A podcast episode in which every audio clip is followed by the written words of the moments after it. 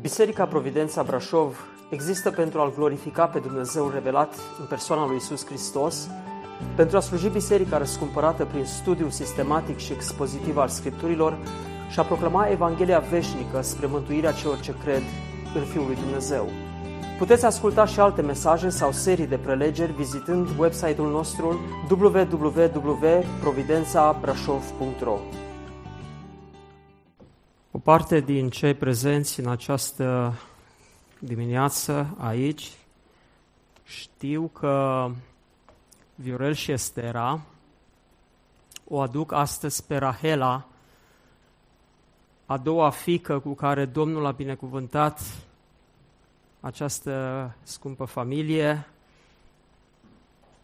o aduc la binecuvântare.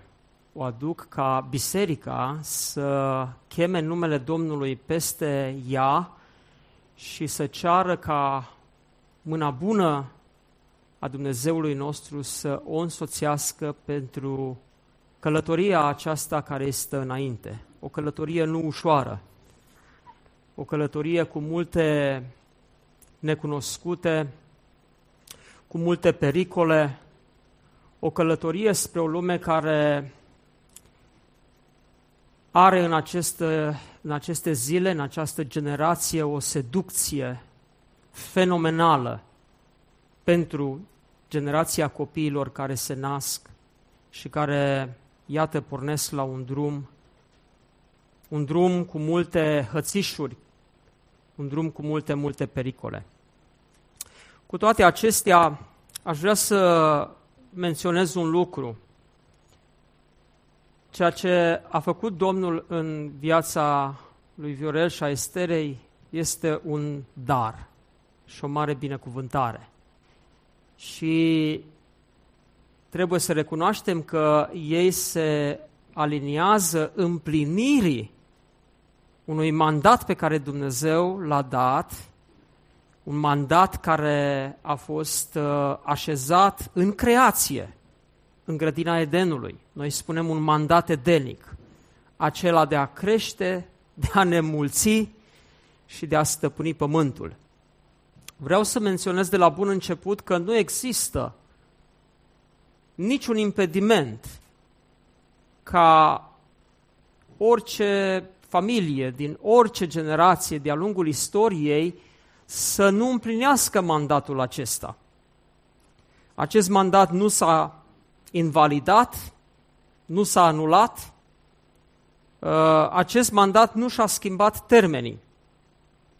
Uh, și chiar dacă uh, în anumite perioade din cursul vremurilor a fost foarte greu să, am spune noi, din punct de vedere omenesc, să împlinești mandatul acesta, vreau să vă spun, aduceți-vă aminte de Israel, în robia aceea grea de 430 de ani în Egipt, în care mulți ar fi avut motiv să spună, Doamne, nu putem să împlinim porunca aceasta pe care ai dat-o,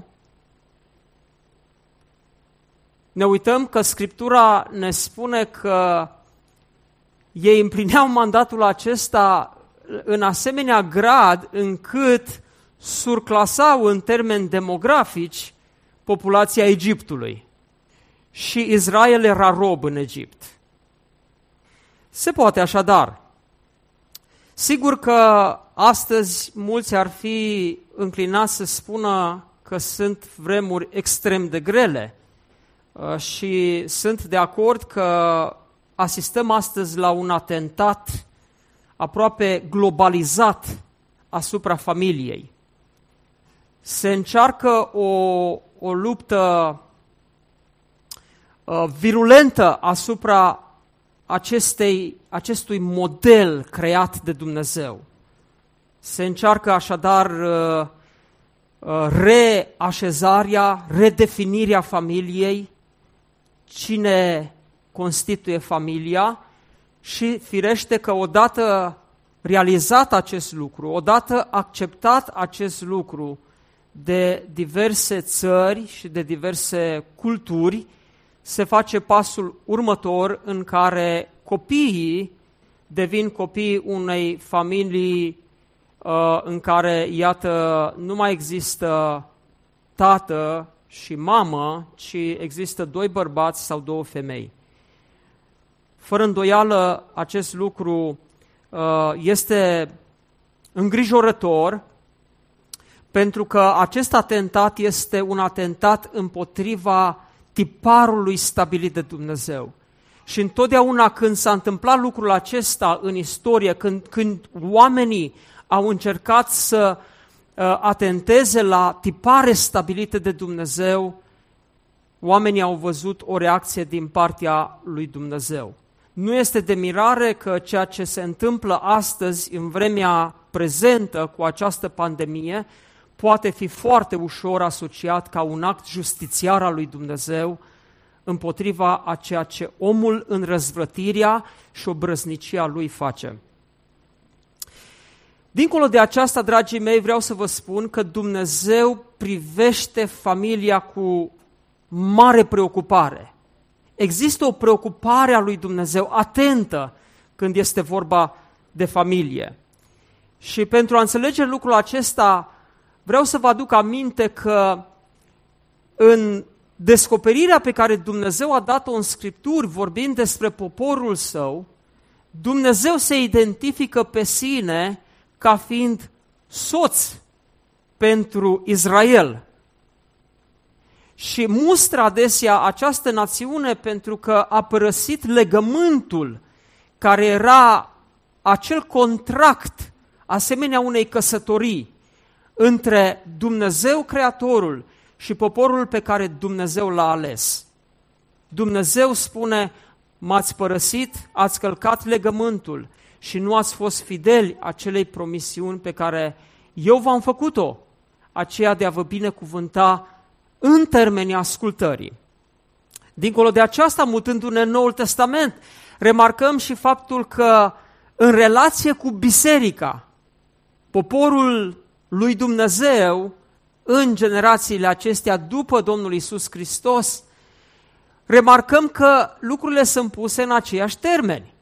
Hristos este mirele și biserica este mireasa. Din nou este folosită imaginea familiei. Din nou este readusă imaginea familiei în, în, în centrul atenției. Uh, aproape că în relația lui Dumnezeu cu creația sa, imaginea familiei devine o imagine care ne ajută să înțelegem cum Dumnezeu lucrează în viața poporului său și cum Dumnezeu își împlinește planul. Așadar, familia este importantă pentru Dumnezeu, până acolo încât El se identifică în termenii familiei în relație cu poporul său.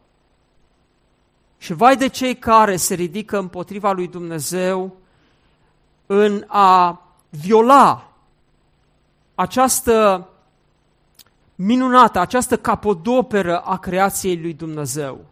Să știți, Dumnezeu nu va sta, Dumnezeu nu va dormi. Cine luptă împotriva lui Dumnezeu va suferi consecințele.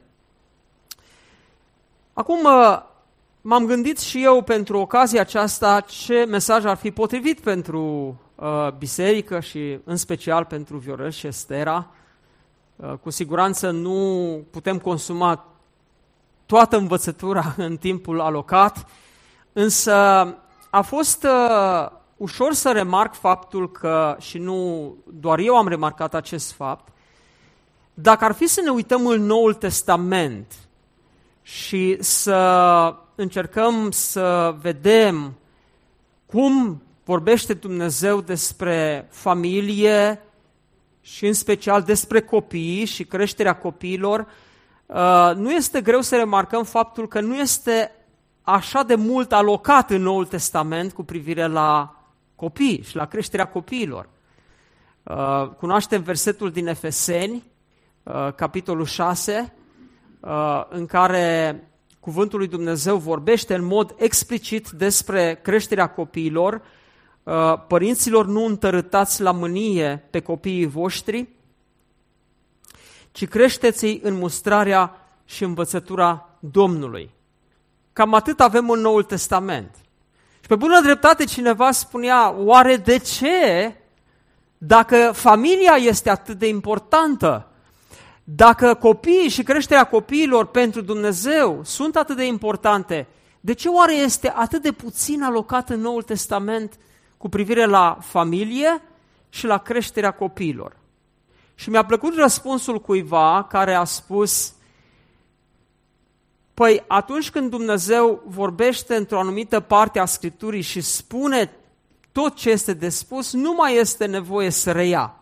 Și acest om al lui Dumnezeu spunea, în Noul Testament nu descoperim prea mult, chiar și versetul din Efeseni, capitolul 6, este un ecou a ceea ce găsim în Vechiul Testament, nu este nevoie să, să se insiste în Noul Testament cu privire la copii, la creșterea copiilor, pentru că tot ce s-a spus și tot ce a vrut Dumnezeu să spună, a spus în Vechiul Testament.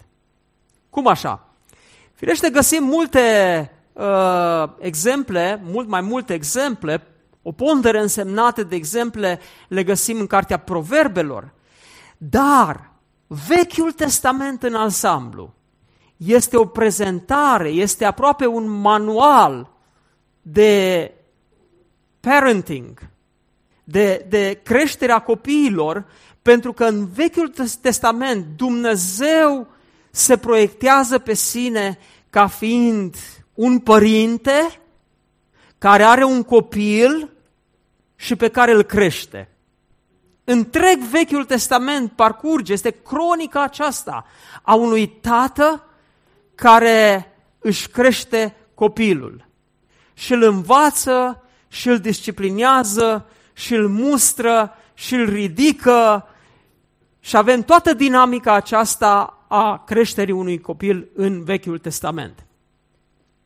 De aceea putem să ne uităm foarte ușor la un model biblic, real, pe care Dumnezeu îl oferă bisericii sale în ce privește creșterea copilor. Așadar, Viorel Estera, dacă vreți un manual biblic, nu cereți cărți. Există cărți, cu, cu siguranță, multe cărți care ne ajută și ne învață într-un fel sau altul, dar cea mai bună carte și cel mai bun manual de parenting este Vechiul Testament. Dacă îl citești bine și atent cu întrebarea aceasta în minte, cum să-mi cresc copilul? Uh, nu ai exemplu unei familii care a avut succes sau care a falimentat și te învață din succesele sau falimentele ei, ci ai Vechiul Testament în care Dumnezeu însuși te învață să fii un tată, Viorel. Dumnezeu însuși te învață, Estera, să fii o mamă. Pentru că în Dumnezeu descoperim toate manifestările acestea potrivite poziției sau funcției de tată și de mamă uh, în uh, exercițiul acesta de creștere a copiilor. Așadar, avem un model biblic. Să știți că modelul acesta biblic este, uh, cum am spus astăzi, contestat, este agresat. Fiecare generație de-a lungul vremurilor a încercat să vină, să prezinte un model de naștere și de creștere a copiilor. Nu este timp să ne uităm pe toată linia aceasta, luăm doar exemplu ultimei generații, generația postmodernă. Ce model aduce generația postmodernă înaintea noastră? Foarte ușor de remarcat. Este un model bazat pe un număr redus de copii. Unu, maxim doi. Da? Cele mai multe familii s-au oprit cam pe aici. În al doilea rând, remarcați că ce înseamnă educația și creșterea în cunoaștere, învățământul este predominant instituționalizat. Familiile își livrează copiii unui sistem în care 8 ore Aproape aceasta este media astăzi, pentru că dacă iei și uh, after school și programe de muzică, programe sportive și de altă natură, făcând o medie aproape 8 ore din viața copilului dintr-o zi, uh, este o expunere venită din partea unui sistem. un sistem secular, în mare parte, cel puțin în Europa.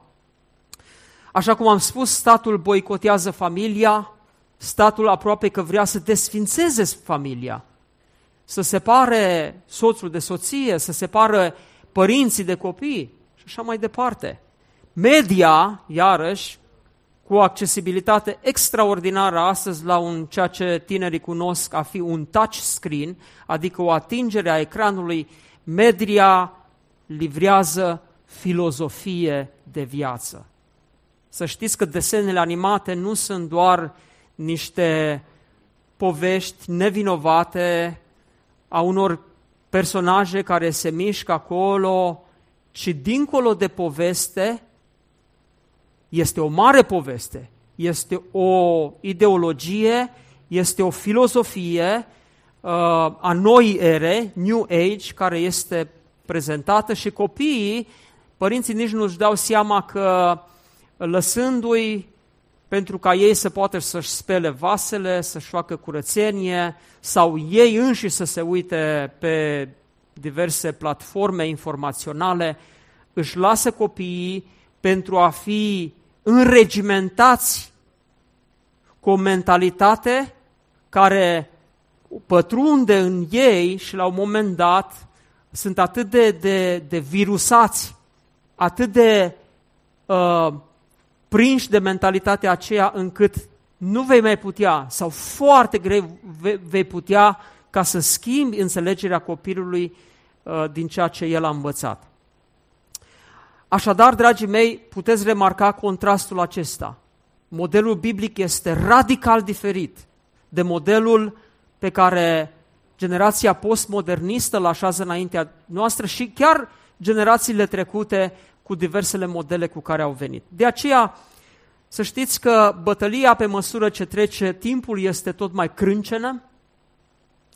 Uh, familiile, așa cum Dumnezeu a intenționat să fie o familie, devin tot mai puține. Uh, creșterea copiilor în termenii pe care Dumnezeu i-a intenționat uh, este tot mai agresată și uh, ne așteaptă zile nu ușoare. Dar nu uitați un lucru, Dumnezeul nostru este mai mare decât orice om care s-a ridicat împotriva lui decât orice sistem care s-a ridicat împotriva lui. De aceea nu vă fie teamă. Dacă evreii au putut să aibă copii și să crească uh, copii într-o generație grea, într-o perioadă grea de robie, și noi putem să dăm naștere copiilor și să creștem copii pentru gloria lui Dumnezeu. Amin? Amin. Am să vorbesc astăzi așadar despre modelul biblic de creștere a copiilor. Și pentru aceasta vă rog să deschideți scripturile și vom citi un singur verset din scriptură la care ne vom concentra astăzi atenția. Probabil unii îl și intuiesc. Proverbe, capitolul 22, versetul 6. Învață pe copil calea pe care trebuie să o urmeze și când va îmbătrâni, nu se va abate de la ea. Amin. Vreau să recitesc. Învață pe copil calea pe care trebuie să o urmeze și când va îmbătrâni, nu se va abate de la ea. Aș vrea să ne uităm în această zi la trei aspecte ale acestui model biblic. În primul rând ne vom concentra pe cuvântul învață. Ce înseamnă să-l înveți pe copil și cum trebuie să-l înveți în termenii lui Dumnezeu. În al doilea rând ne vom uita la ce înseamnă calea. Ce cale să-l înveți pe copil? Că sunt multe căi care par omului bune, dar Scriptura spune că la urmă se văd că duc la moarte. Ce cale trebuie să-l înveți pe copil? Și apoi, în final, ne vom uita la ce spune versetul în partea a doua. Când va îmbătrâni, nu se va abate de la ea. Ce este aceasta? O promisiune? O garanție? Un adevăr absolut? Cum să privim lucrul acesta? Așadar, la aceste trei lucruri ne vom uita. La ce înseamnă să înveți pe copil, la ce este calea și ce înseamnă această promisiune sau această garanție care ne este oferită în finalul versetului. Învață pe copil calea. Învață-l. Atunci când te gândești la cuvântul acesta, să înveți pe un copil, care este imaginea care îți vine în minte? Poate pentru Viorel și Estera imaginea este aceea de a fi așezați pe un fotoliu, de a avea pe fetițe în brațe, cu o carte în mână, cu Biblia, să zicem, și să învețe. Da? În general, cam aceasta este imaginea tipică a ceea ce să înseamnă să înveți un copil. Să-l ai pe genunchi și să-i arați, să-l înveți anumite lucruri. Firește că nu în această imagine se consumă realitatea sau procesul învățării. Învățarea este mult, mult mai vastă. Și aș începe cu un lucru care astăzi este o mare, mare problemă. În procesul învățării, autoritatea este esențială. Atunci când, când îl înveți pe copil, orice îl înveți, și ne vom uita la diverse aspecte ale învățării, copilul trebuie să recepteze din partea părintelui o autoritate față de care să manifeste un respect. Ei, tocmai în aceasta vin instituțiile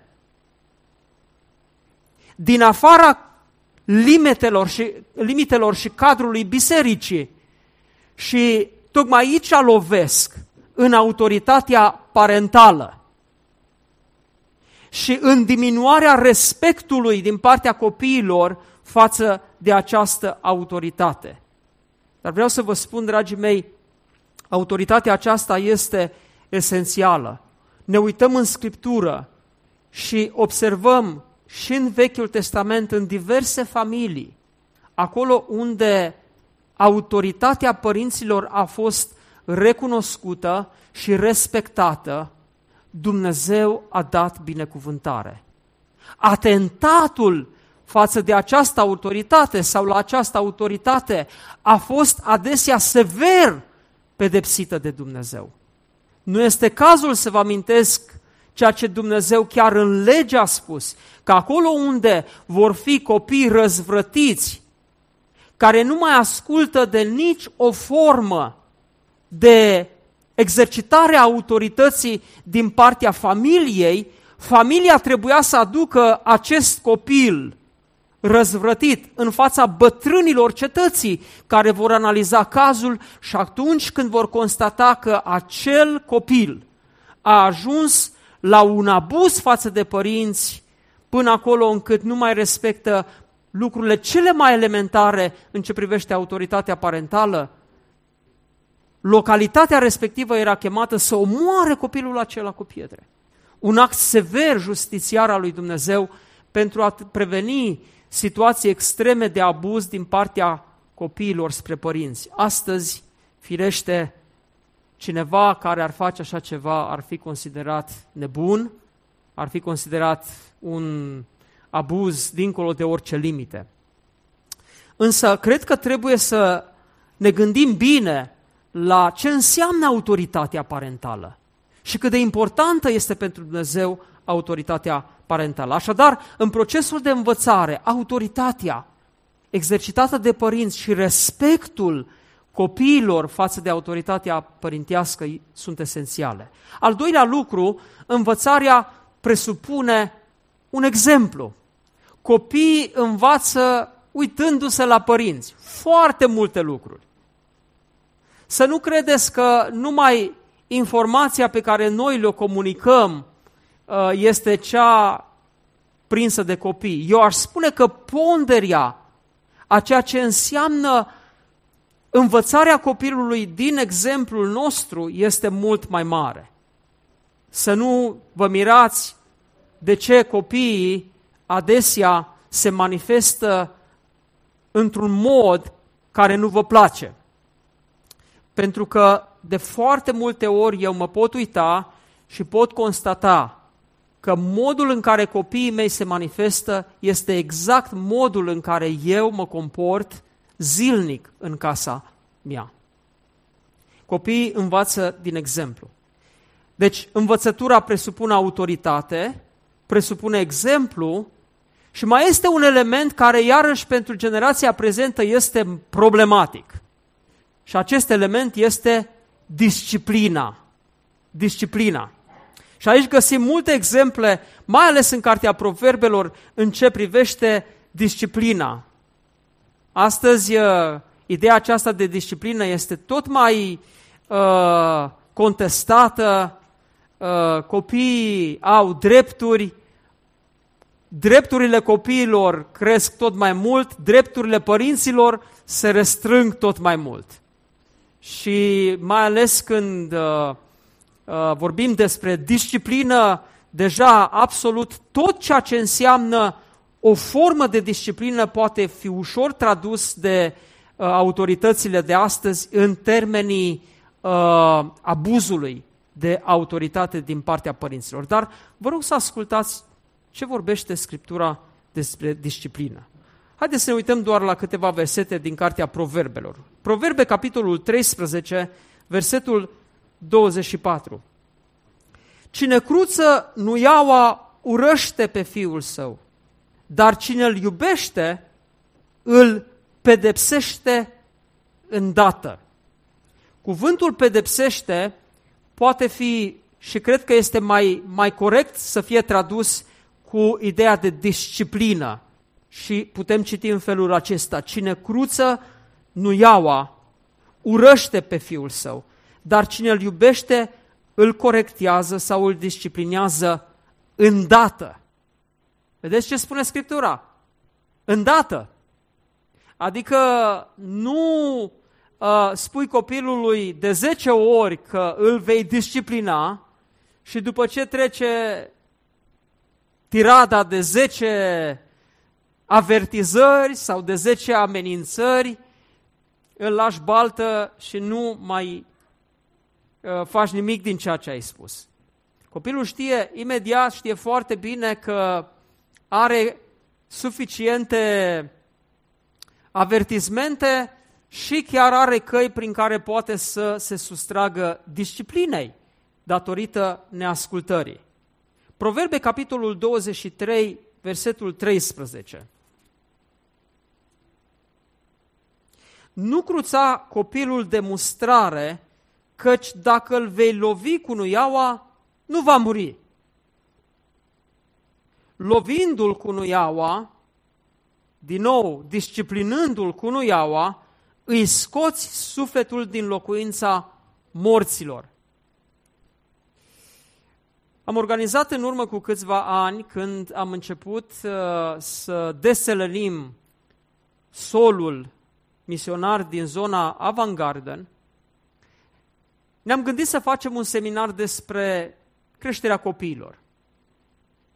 A fost o bună inițiativă, am lipit afișe pe intrarea la blocuri în zona Avant Garden și am închiriat uh, o cafenea de acolo din zonă și după ce am popularizat acest seminar, oferind chiar materiale gratuite celor care veneau să participe la acest seminar, ne-am dus pregătiți cu totul uh, pentru această prezentare. Și am început prezentarea. Au fost puține persoane care au venit, de altfel a fost o singură familie care a venit în urma uh, acelei prezentări uh, ample a acestui seminar, însă pe lângă această familie au venit la cafenea vreo trei sau patru doamne cu copiii și pentru că această cafenea avea acolo un spațiu de joacă în interior, uh, au venit și au lăsat copiii la joacă și au comandat ceva și se uitau așa surprinse ce se întâmplă în cafeneaua respectivă. Noi ne țineam seminarul de creștere a copiilor. Și am început să vorbesc despre diverse aspecte, despre diverse modele de creștere a copiilor. Uh, am remarcat că s-au conectat, au uh, răspuns, au recepționat, chiar au început să participe cu răspunsuri și în momentul în care am ajuns la capitolul disciplinare, numai cuvântul disciplinare a început să le deranjeze. Iar când am citit versetele din proverbe legate de folosirea nuielei în disciplinarea copiilor, au fost pe, de -a, pe deplin revoltate.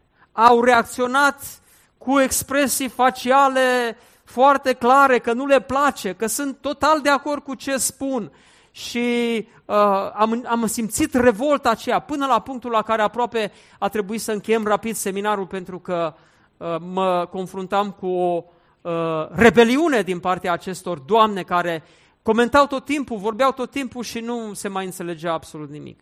Și a trebuit să închei seminarul.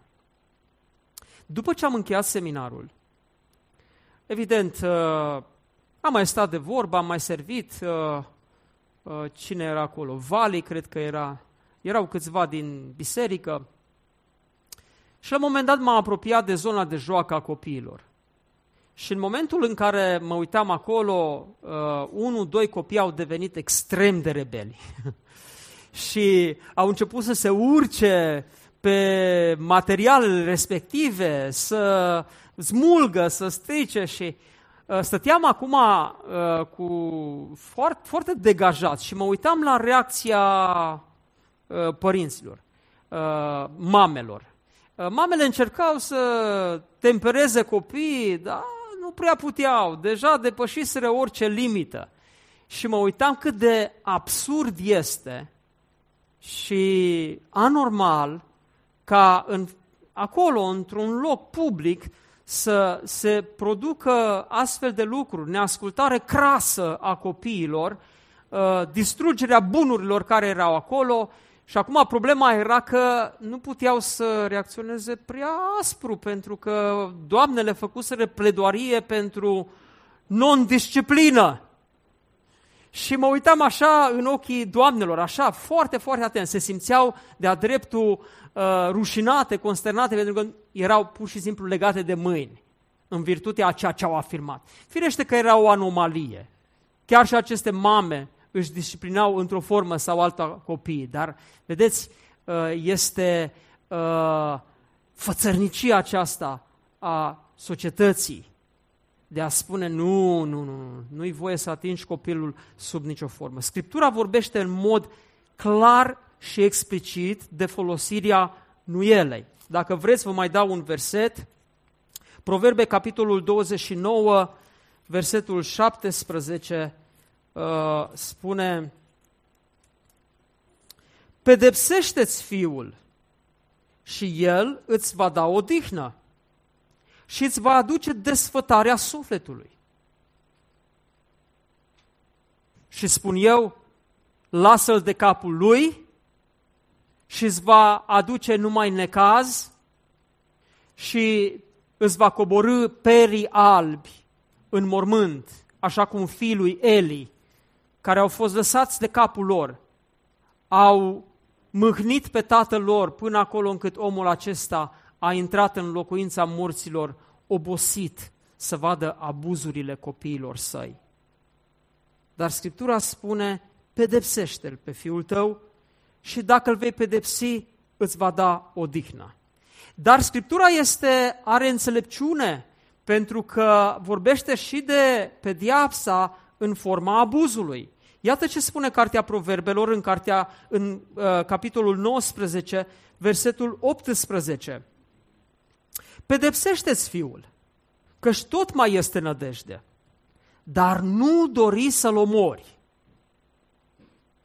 Pedepsește-ți fiul, pentru că dacă îl pedepsești, ai o speranță că vei avea o dihnă, va învăța, va fi disciplinat, va răspunde printr-o măsură corectivă în dragoste, așa este, Disciplina trebuie făcută cu dragoste. Nu există dragoste fără disciplină, cum spunea cineva, după cum nu există disciplină fără dragoste. Lucrurile acestea trebuie să fie întotdeauna împreună.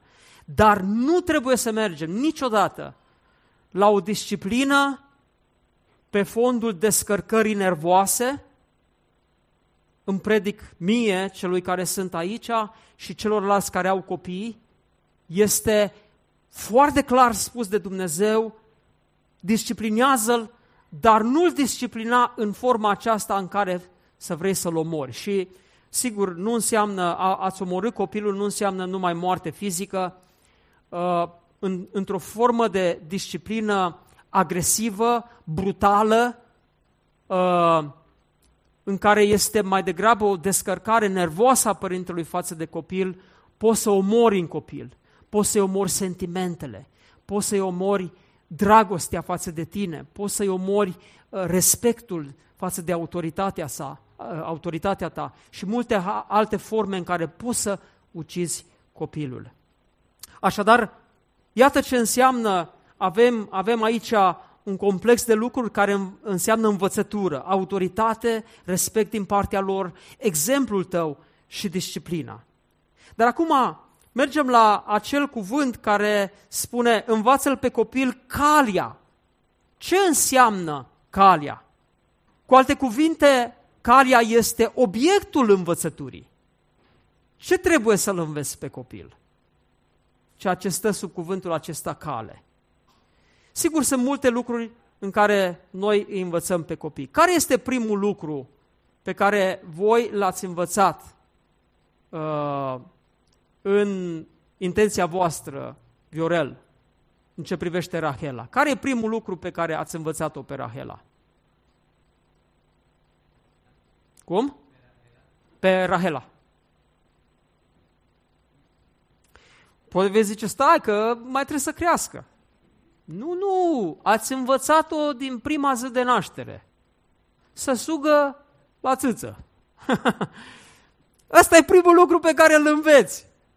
Și am rămas uimit când, când am aflat că un copil de la care dă numai așa din mâini și din picioare, trebuie învățat să sugă la sân.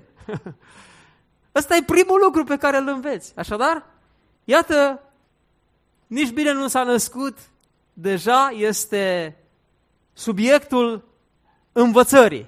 Da? Îl înveți să sugă la sân. Da? Subtul la sân. Apoi, încet, încet, îl înveți mâncatul. Apoi mersul, olița. Da? Deja lucrurile se adună. Tot timpul îl înveți. Vorbitul, scrisul. Dar trebuie să-l înveți și curățenia, că altfel e haos generalizat în casă și în curte, dacă aveți, dar trebuie învățat lucrurile acestea, pentru că toate lucrurile acestea sunt deprinderi. Și dacă îl înveți la un moment dat copilul, face lucrul acela în mod instinctiv, ca o deprindere. S-a obișnuit. Dacă îl înveți să-și facă patul și tot stai și insist de el, la un moment dat vei avea bucuria să-l vezi că se dă jos din pat. În sfârșit, după 5 ani de antrenament, copilul își face singur patul. Și ce sărbătoare este! Minunată sărbătoare! Noi suntem o generație grăbită, dragii mei. Am vrea ca totul să meargă foarte rapid. Copilul nu este un microprocesor Intel Core Duo uh, cu memorie de 32 GB RAM. Nu. Copilul este încet la ascultare, grabnic la mânie. Copilul din naștere este defect. Cuvântul spune că suntem concepuți în păcat și ne naștem deja cu propensiunea aceasta a păcatului. Foarte interesant de ce copiii nu se nasc cu tendință spre ascultare, cu tendință de a-și face lecțiile, cu tendința de a-și face patul. De câte ori trebuie să insiști ca să-și facă lecțiile, să-și facă patul, să facă curățenie în cameră, să nu lase, să nu trântească ușile, să nu pună mâna cu miere de albină pe uh, pereți. Zici de o mie de ori și în secunda imediat următoare, pac, vezi mâna acolo lipită de perete. Este nevoie de acest proces. Și, de fapt, mi-a plăcut cum unii au tradus versetul acesta din Proverbe 22, l-au tradus educă pe copil. Alții au zis antrenează pe copil spre cale. Pentru că învățătura nu este doar forma aceasta. Eu stau aici, vă spun cum se face și gata. Învățătura înseamnă antrenament. Și probabil Andrei este cel mai în măsură să ne spună aici ce înseamnă antrenament. Are un antrenor care insistă și îi spune cât să doarmă, cât să mănânce, ce să facă pentru a atinge acele performanțe care sunt greu de atins. Foarte puțini. E un singur câștigător campion mondial. Dar ca să ajungi acolo, vă spune Andrei cât înseamnă antrenamentul. Păi dacă în performanțele acestea umane, unde spune Pavel, câștigăm o cunună care se veștezește, anul ăsta ești campion, anul viitor nu mai ești. Da? Uh, sigur, uh, rămâne în parmares cupa și ai o reputație printr-o performanță atinsă, dar nu poți menține. Este ceva ce trece. În schimb, investiția pe care o facem în copiii noștri și performanțele pe care le atingem, acestea rămân. Rămân pentru că acolo Dumnezeu își dă cu adevărat binecuvântarea. Chiar și ascultarea este o deprindere. Trebuie să învățăm pe copii să asculte și prin disciplină și insistență, antrenament continuu, la un moment dat ascultarea devine o deprindere. Sunt de acord cu cei care insistă pe faptul că copilul trebuie să răspundă și să asculte la prima poruncă.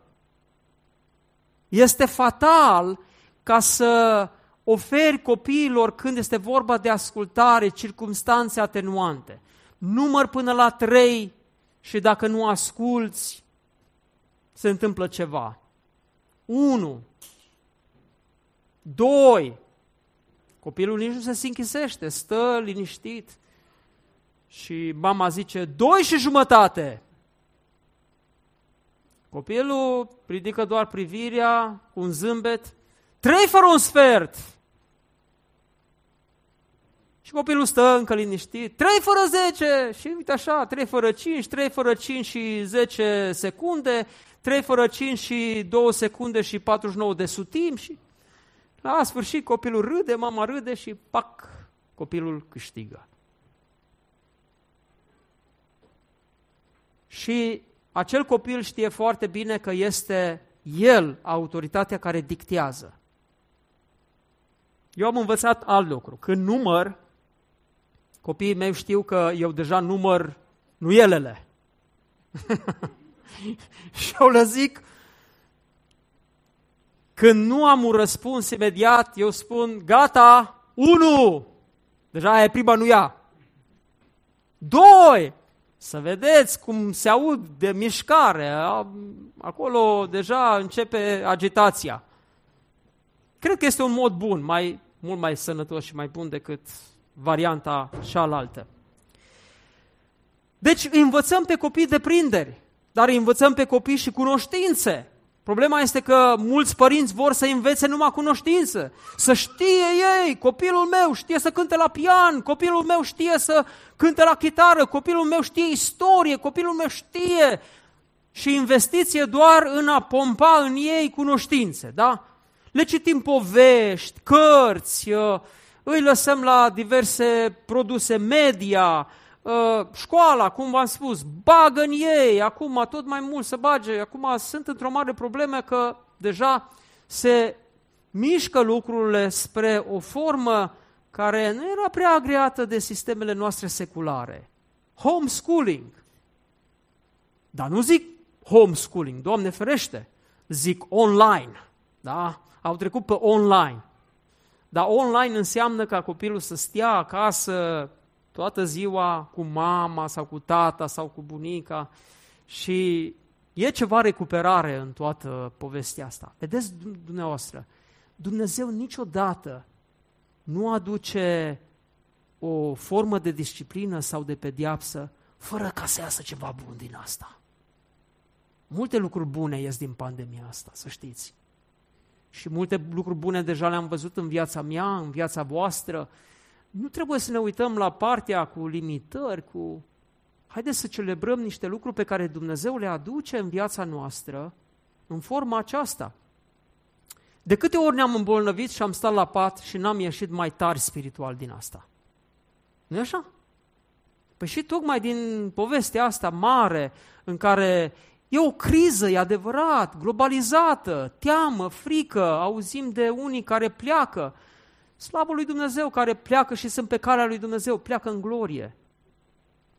Dar atât de multe alte lucruri prin care Dumnezeu ne învață. Copilul este învățat de prinderi, cunoștințe, dar trebuie învățat și muncă. Trebuie să fie învățat să muncească, nu să fie un puturos, un leneș, nu trebuie menajat deloc. Cu cât copilul muncește mai mult, e mai sănătos, mănâncă mai bine, doarme mai bine, lasă să nu muncească și te ține până la 1 noaptea cu ideile lui, cu faptul că nu are chef de somn. Dă-l, frate, să muncească, trimite la afară, să vezi numai cum mănâncă bine și la ora 8 și jumătate e în pat și doarme buștean. Trebuie învățat munca. Și cred că este bine ca părinții să gândească, mai ales care sunteți la bloc, ieșiți afară, faceți ceva, arătați-i copilului să facă ceva, învață-l o meserie și copilul nu va muri de foame. Da? L-ai învățat ceva, are ceva în mână și oriunde, în orice vreme, în orice loc, el se va descurca, va ști să facă ceva ca să poată trăi. Dincolo de deprinderi, cunoștințe și muncă, o meserie, îi învățăm pe copii valori și principii. Îi învățăm cinstea, îi învățăm integritatea, respectul. Dar acum întrebarea, în final, este aceasta. Oare atunci când Solomon vorbește despre a-l învăța pe copil calia, vorbește oare despre lucrurile acestea? Pentru că atunci când vorbești în general cu oamenii și îi întrebi ce trebuie să-l învățăm pe un copil, automat ei vor spune deprinderi, cunoștințe, muncă, valori și principii și așa mai departe. Oare la asta se gândește Solomon când vorbește de cale? Eu cred că este ceva mai sus. Lucrurile acestea sunt aproape de la sine înțeles. Îi învățăm pe copii lucrurile acestea pentru că este apanajul vieții. Dar când Solomon vorbește, învață-l pe copil calea pe care trebuie. Observați, stă sub semnul unui imperativ. Trebuie să urmeze. Ne ridicăm la un nivel superior. Oare, oare la ce se gândește omului Dumnezeu Solomon? Se gândește la o experiență pe care el a avut-o în viață. El a încercat să identifice calea în viață care trebuie urmată. Și a încercat și a testat multe căi. În cartea Eclesiastul avem cronica aceasta a căutării căii pe care trebuie să o urmeze cineva. A căutat pe calea cunoașterii. Și când a parcurs demersul acesta pe calea cunoașterii, în final a tras linia și a spus deșertăciunea deșertăciunilor, totul este deșertăciune. Apoi a căutat pe calea investițiilor imobiliare, edilitare. Am construit case, mi-am făcut uh, livezi, iazuri, uh, calea construcțiilor, da? Și când s-a uitat la tot ce făcuse el, truda cu care făcuse, toate lucrurile acestea, din nou a avut acel gust amar al deșertăciunii și goană după vânt a căutat apoi uh, pe calea uh, plăcerilor. Da? Am avut femei, o mie de neveste, țitoare. A mers până la capăt în a gusta plăcerea aceasta. Și în final, aceeași concluzie. Deșertăciunea deșertăciunilor. Totul este deșertăciune. Dar în final, după toate căutările acestea ale căii, ale căi, diverselor că, căi spre a găsi calea, Solomon ajunge la concluzia sa finală, spunând După efortul făcut și falimentele înregistrate pe toate direcțiile acestea, el spune așa, Înco, încolo, fiule, ia învățătură din aceste lucruri, da? din ceea ce el a experimentat. Dacă ai voie să faci o mulțime de cărți, să știi că n-ai isprăvi și multă învățătură obosește trupul. Să ascultăm, dar încheierea tuturor învățăturilor. Temete de Dumnezeu și păzește poruncile Lui. Aceasta este datoria fiecărui om. Aceasta este datoria fiecărui om.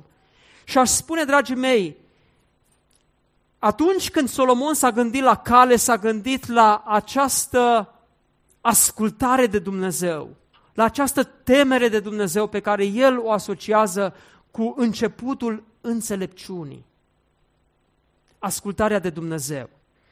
În Noul Testament, calea a căpătat conotația aceasta de a urma credința. Încă din vremea aceea, urmarea lui Hristos însemna a merge pe cale. Ei, învață-l pe copil calea aceasta și când va crește, nu se va abate de la ea. Îl înveți prin a-i descoperi cuvintele lui Dumnezeu, așa cum am, învățat, am fost învățați în Deuteronom, capitolul 6. Copilul se va uita și va vedea ce faci, lucruri pe care le faci și te va întreba, da de ce? Și evreii erau învățați în vremea aceea, spune-le copiilor tăi, părinții voștri au fost robi în țara Egiptului. Dar Dumnezeul nostru atotputernic, cu mână tare și braț întins, a venit și ne-a scos și ne-a eliberat din această situație dramatică. Învață-l pe copil. Calea pe care trebuie să o urmeze. Noi avem această învățătură în, în Scripturi, în Cuvântul lui Dumnezeu, care este mult mai vastă decât Vechiul Testament. Și putem învăța pe copii în fiecare zi din Scripturi calea aceasta și când va crește, nu se va abate de la ea. Apoi, aș vrea să vă mai spun că în învățarea aceasta căii, relația cu biserica este esențială, dragii mei. Vreau să vă spun, să știți, copiii voștri nu vor avea mai mare drag de biserică decât aveți voi. Copiii voștri nu vor vrea să meargă la adunare mai mult decât doriți voi. Cei care învață comoditatea acasă, îi învață pe copii implicit comoditatea. Părinții care nu au puterea să facă sacrificiu de a-i îmbrăca, de a-i mișca spre casa lui Dumnezeu, când se adună biserica la închinare, vor vedea că vor veni zile în care vor vrea să vadă copiii mergând la adunare, dar nu vor merge copiii. Va fi justificată frustrarea lor? Nici de cum. Pentru că copilul învață că se poate sta și acasă. Putem să avem și lejeritatea aceasta a detășării față de casa lui Dumnezeu, de adunarea lui Dumnezeu. Eclesia, cuvântul biserică, eclesia înseamnă adunare, când poporul se adună. Nu doar în duh, în mod fizic. De aceea, părinții care stau cu o detașare față de această adunare a poporului lui Dumnezeu, nu se pot aștepta să vadă în copiii lor o mai mare atracție față de casa lui Dumnezeu. Eu cred că învățarea căii înseamnă a-l învăța pe copil și dragoste pentru poporul lui Dumnezeu. Dragoste pentru calea lui Dumnezeu. E adevărat, nu totul se reduce la a merge la biserică. Nu fac pledoarie pentru prezență fizică în mod neapărat, dar fac pledoarie pentru iubirea poporului lui Dumnezeu. A, a iubi biserica în forma ei locală, Biserica Providența. Nu este firesc ca să existe o familie care are un deranj față de biserica locală. Și acasă vorbesc tot timpul, critică, tot timpul. Critică poate mesajul păstorului, critică anumite decizii care s-au luat, în auzul copiilor. Recomand acestor familii care au de criticat și constată că nu se pot abține în a critica tot timpul ce se întâmplă la Biserica Providența, le recomand să caute altă biserică. Pentru că își distrug copiii. vorbind în mod negativ despre biserică, vorbind în mod negativ despre predicare, despre tot ce se întâmplă acolo, o tendință în care tot timpul este o reacție critică față de adunare, este anormală. Eu zic că aceasta este o formă de abuz față de copii. Eu zic că în forma aceasta copiii sunt abuzați. Mai bine atunci să căutați o altă adunare, unde puteți vorbi pozitiv despre slujire, despre închinare, despre predicare și așa mai și să iubiți locul acela. Nimeni nu ține cu forța membrii. Membralitatea este o chestiune administrativă, formală. Până la urmă, realitatea este realitatea părtășiei, a dragostei. Biserica trebuie să trăiască în această unitate în care iubirea de casa lui Dumnezeu este transmisă copiilor prin exemplu. Și în final, cred că am trecut destul de mult peste timpul alocat, am stat să mă gândesc cum vine lucrul acesta învață pe copil calea pe care trebuie să o urmeze și când va îmbătrâni, nu se va abate de la ea. M-am gândit, Doamne, este aceasta o promisiune? Este aceasta o garanție? Adică dacă fac eu ce spune Scriptura, este garantat copilul meu va umbla pe calea lui Dumnezeu? Să știți că nu este ușor să dai o interpretare fermă a acestui uh, verset. Unii hermeneuți au spus, proverbele sunt adevăruri generale, care în cele mai multe cazuri se verifică, dar nu în mod necesar că se verifică în orice situație. Dar vor veni alții și vor spune, bine, dar acesta este cuvântul lui Dumnezeu. Cuvântul lui Dumnezeu poate fi interpretat relativ, nu-l interpretăm în mod absolut și aș spune ca și o concluzie finală. Arătați-mi o singură familie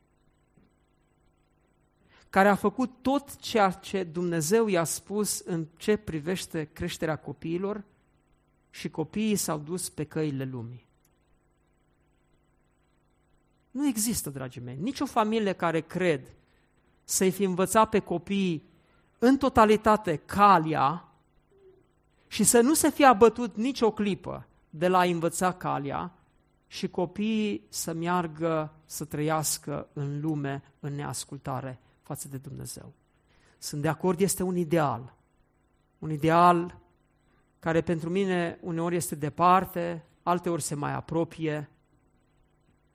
Și aș spune, da, harul lui Dumnezeu este cel care ne ajută și pe noi să ne apropiem de idealul acesta de a-L învăța pe copil calea lui Dumnezeu și harul lui Dumnezeu este și cel care binecuvântează copiii noștri în a porni pe calea aceasta pe care noi vrem și ei să meargă și a nu se abate de la ea. Dar în bună măsură, lucrul acesta de, depinde de umblarea mea pe această cale.